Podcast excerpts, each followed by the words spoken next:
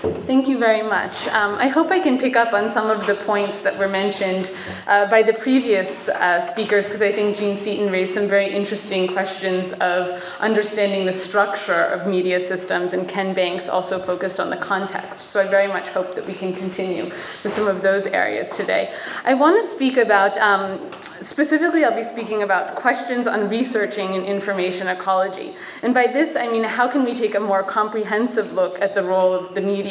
Both in terms of its context and its different forms? And how can we also better understand the role of the media in governance in conflict, in post conflict situations? And what I'm presenting today is also very much a work in progress, so I look forward to having um, your comments and feedback as well. I'm currently involved in a research project, in a multi year research project in Somalia. Recently, the United Nations and the African Union established a radio station in Nairobi that's broadcasting in into Mogadishu to support the African Union and United Nations peacekeeping troops.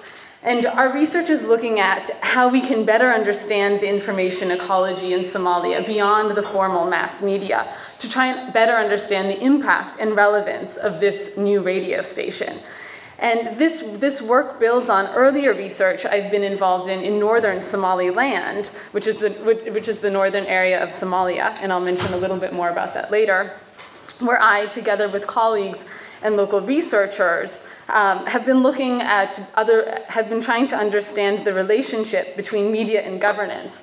And so we carried out a study that looked at information flows in regions of Somaliland where there was a strong government presence, um, notably in the west of the country, and in areas where there was a weaker government presence, notably in the east of the country. And today, rather than presenting the findings from my research, I want to discuss the more general questions that I think that this research um, raises, particularly the framework of analysis that we're working on developing. And I hope that it can also be applicable to other conflict situations, particularly places in Africa or Afghanistan or Yemen. Um, much of the emphasis much of the emphasis on media in conflict or peace building focuses on the relationship between the media and the state. And the prevailing approach is that media freedoms should be an important part of a post war peace process. Weak governments or fragile states in Africa are under significant international under significant international pressure to demonstrate that they're viable states and that they're strong enough to tolerate a free media and also strong enough to foster one. It signifies a respect for human rights, that they practice good governance, that they're democratic, and you see a huge emphasis on media freedoms, very similar to the emphasis on elections. It's very symbolic. Um, states are judged according to how well they meet a certain normative idea of a free media. And here we, this is just a very small snapshot of um, a Freedom House Press Freedom Index, where they ask questions about the legal environment, the economic environment, and the political environment. But I think that this approach is largely built around assumptions of state centered governance, and they focus on the relationship between the mass media and the central government. The approach focuses on media freedoms, but it tells very little about how the media actually function, particularly in non Weberian states or fragile states. So, viewing the role of the media through this state centered prism and relying on research frameworks that do so, I would argue can actually cloud, in some respects, a deeper, a deeper reality of the role and development of the media or expression more generally, particularly in fragile and conflict states. And in a similar vein, I think that there's something of a templates approach to constructing or reconstructing media systems in post conflict environments. And we've seen this in Afghanistan and we've seen this in Iraq, we see this around the world. And here I'm very much generalizing, but, uh, but typical post conflict or transitioning strategies involve setting up as many so called independent media outlets as possible. This has been very much the case in Afghanistan. Adopting or adapting standard media laws, usually done through a similar pool of international consultants or NGOs. Many of them are based here in Europe. And um, particularly if it's a British led intervention, as we saw in Iraq, uh, the media assistance is um, often focused on how to transition the state broadcaster to a public service broadcaster.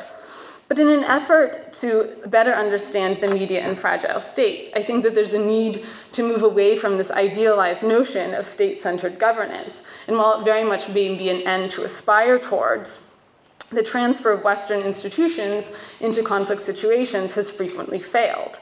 So, in the case of Somalia, I'm very interested in what the media actually means in a country where there's little or nothing appears to be working at first glance by way of a formal government.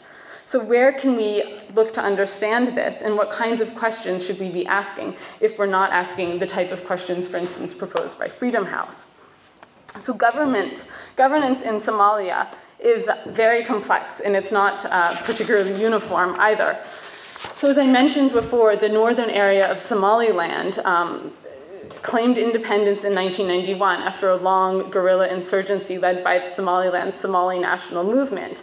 And here, this is an image of they had a radio station that operated during the guerrilla insurgency. They've claimed um, independence from the South and they're requesting international recognition on the basis of colonial borders and good global citizenship. It has its own government, democratic elections, currency, passports, etc. But in the South, however, they've been unable to establish a viable government. Somaliland, which here you can see it's, it's the northern area, um, was colonized by the British, while the rest of Somalia was colonized by the Italians. And this is a major difference with South Somalia. While the British saw Somalia, Somaliland as little more than a feeding pen for the British garrison across in the Gulf of Aden in Yemen, while Italy sought to develop a colony for the Italians and subsequently destroyed much of the local government and society. The media is also very different across this region. Um, there's dozens of radio stations, actually, more than 24 currently broadcasting in Mogadishu alone, and there's many more across the rest of the country. The northern area of Somaliland does not have any independent radio stations, but there's more than 13 newspapers that are publishing in the capital city of Hargeisa. I think it's also interesting to note that the internet and telecommunications in Somalia has some of the best rates and fastest connections on the continent. Despite being one of, if not the most war ravaged place on earth, Somalia has experienced significant economic growth over the past 10 years and has had a higher rate of growth than many other African countries. And Peter Little wrote about this in a very interesting book, Economy Without a State, looking at how the economy actually functions in Somalia. So while much does not work in Somalia, I'm very interested in what is working and what is the role of the media in these processes. So, to investigate this relationship between hybrid governance and communications, a colleague and I, who's done um, much work on um, enabling environments, media enabling environments, and I have been developing what we've tentatively called an information diagnostic. And this diagnostic attempts to ask a different set of questions, um, but I hope that it can be a, a starting point for deeper analysis and perhaps even thinking comparatively about these issues. So the first point is um, considering power, and I know that a lot of people talk about power. We talked about it already this morning. But in the context of Somalia, we propose the greater emphasis should be placed on understanding the vernacular politics. And SIDA, the Swedish Development Organization, for example, has been very thoughtful in addressing this with their power analysis, but they've largely neglected to ask about the media. Understanding power relations, and particularly related to the media, has many dimensions. But I think just to give you one example of the type of questions we're interested in asking here, I think it's particularly important to consider the ideology of journalists. And so, while in the West we often think of journalists as individuals that have gone to journalism school or underwent training because they have a love for the profession, when journalists do not behave as watchdogs, there's very much a tendency to blame it on corruption, government repression, or lack of professionalism and training.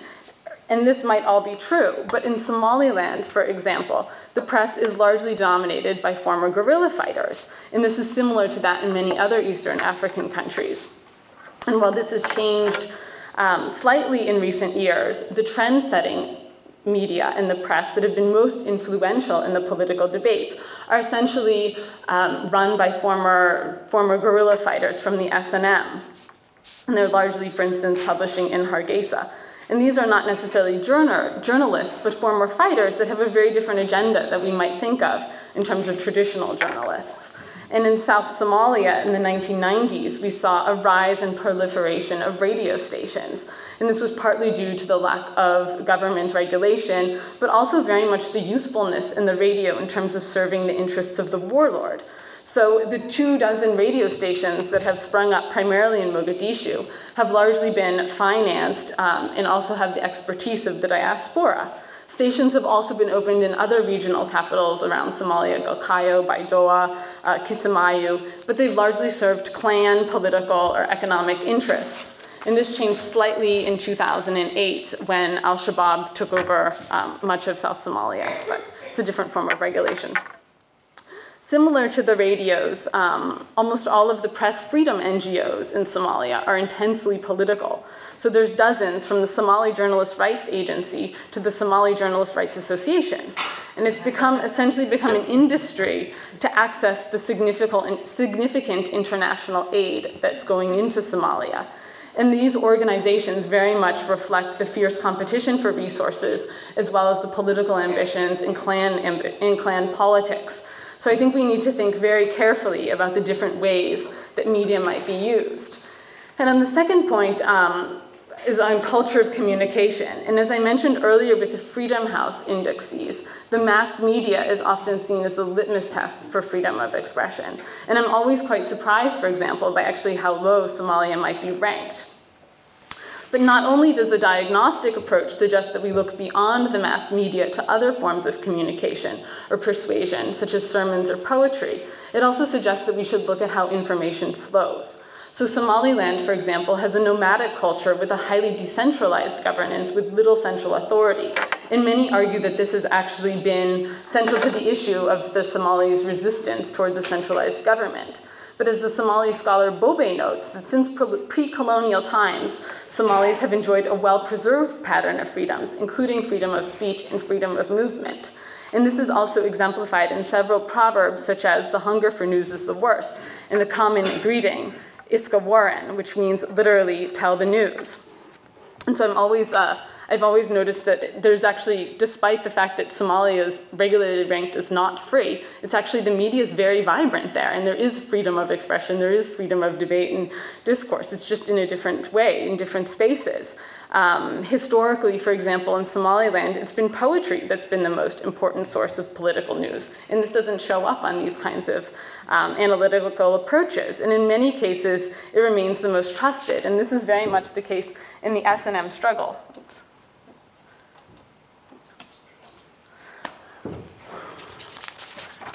And here I have a quote from Yusuf Gabobe, who was a journalist now in Somaliland, who's talking about the importance of, um, the importance of poetry. So, Somalis guard their right to freedom of expression passionately. And if the media might not be operating in an optimal environment, there is a widespread and general sense that the government cannot restrict communication and information flows so easily. And this is particularly, for instance, in comparison to Ethiopia, where the legacy of feudal and a highly hierarchical government has led to a secretive and restricted culture of information, which has had a significant impact on information and expression. So, turning to the third point of regulation, the culture of communication has to affect how we consider media regulation. And take freedom of information legislation, for example. Again, the case of Ethiopia, it's one of the first continents on the, it's one of the first countries on the continent to have passed this progressive law. But it will take a major shift for Ethiopians to actually demand information and have the desire and confidence to ask for it. The emphasis on media laws, particularly media law templates, can blur an understanding about how information is actually regulated as well. So in Somalia, where there's a very weak judicial system, state judicial system, xeer law or customary law is present and is very prevalent. So under xeer law, elders serve as judges mediating cases through precedents. Almost all disputes are settled this way, and in most cases, over 90% of the disputes are handled in such courts including the most serious cases involving journalists. So in 2007, for example, Yusuf Gabobe, the editor of the Haatuf newspaper, was arrested for insulting Prime Minister Riyale's wife. He accused her of corruption in his newspaper. And while Yusuf was arrested, the charge was so significant that it was not held in the government courts, but it was mediated between clans in a hotel in Hargeisa. The negotiations that resulted in the final agreed compensation were lengthy, but the case was resolved and all parties were happy with it. So the, the, final, the final aspect is the historical context. And it's really important, this is again, we've spoken about it this morning, but it's really important to consider the historical role of particular media and media interventions. And it's very easy to assume that media freedom should be part and parcel of any post conflict transition. Radio in Somalia has been very much a part of the conflict. And similarly, Somali didn't even have an official written alphabet until 1972. So, as we mentioned before, poems have been one of the most important means of communication for both social and political issues. But nevertheless, weak governments or fragile states, particularly in Africa, are under this continued significant pressure to accept the proliferation of radios and newspapers. And while Somaliland has many independent newspapers, they do not have private radio stations. And this is in contrast with the South. But my research there has suggested that Somalilanders are actually very hesitant about having private radio stations. A significant number of people that we interviewed, around 50%, said that the radios should not be liberalized because of concerns that it would threaten social cohesion and be used for clans for particular agendas. And there's, a, there's an expression in Somaliland that they're, quote, hostages of peace, referring to the amount that people have sacrificed for peace. And after watching their brothers in the South slaughter themselves, Somalilanders are very reluctant to do anything that will disrupt this delicate balance. And they see the role that radios are playing in Mogadishu, or played in Mogadishu until 2008. So, in conclusion, while the findings about private radio stations in Somaliland are not necessarily surprising. I think it also coincides with some of the debates we saw there about multi party elections in 2003, where 10 years after the peace process, Somalilanders were hesitant um, and reluctant to shift to multi party politics, arguing that their hard earned peace should not just be jeopardized for international pressure, international concerns. And there's been a series of political economy literature, and here I'd say that I find much of the I, I, find much of the literature in the political economy field and governance field more relevant for this research, where they've been arguing, this literature has been arguing that multi party elections in post war periods exacerbate political tensions and can actually hamper peace processes. Where, but I don't think that there's been a similarly critical or cautious approach or discussion even around media liberalization in these situations.